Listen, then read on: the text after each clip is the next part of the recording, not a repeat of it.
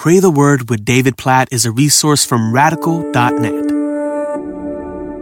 Proverbs chapter 29, verse 18 is maybe one of the more well known Proverbs, but it's oftentimes misunderstood. So the verse says, When there is no prophecy, the people cast off restraint.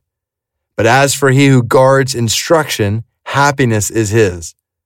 It's the first part of that verse that's really well known. When there is no prophecy, the people cast off restraint. Now, the reason it's often misunderstood, so other translations say, where there is no vision, the people perish.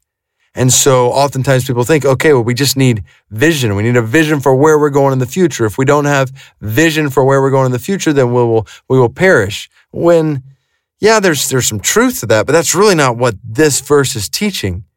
What this verse is teaching is much closer to what the translation I, I just used is saying. When there is no prophecy, the people cast off restraint. Even when we see translations that talk about vision, it's talking about revelation from God.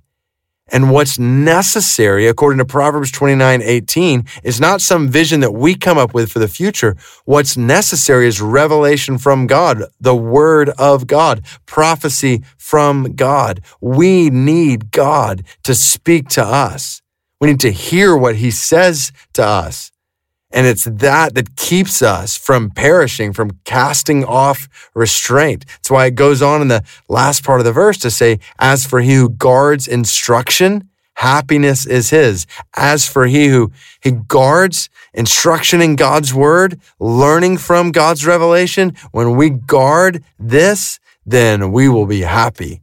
The whole picture in Proverbs 29, 18 is that we need the word of God. I'm reading that and I'm just find myself praying, God, I need your word and praying for us. God, help us to hear your word. We know that if we don't hear your word, if we don't heed your word, then we will be casting off restraint, that we will perish and that happiness will not be ours. We will miss out on your design for us if we don't hear from you and heed what you are saying. So we pray, help us to hear your word. That's part of the purpose even of of this podcast, just continually to say, Oh God, we need your word. We need to hear from you. We need to pray according to your word. We want to obey your word. We want to live in your word. We want to talk about your word all the time. We want to meditate on your word. We want to read your word daily. We want to memorize your word because we know when we're not listening to you,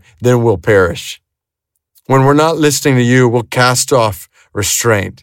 We want to guard instruction in our lives. And we trust that when we do, when we hear your word, when we heed your word, that we will be happy in your word. So we thank you for your word, oh God, and we pray that you would help us to hear it and to heed it every day. In Jesus' name, amen.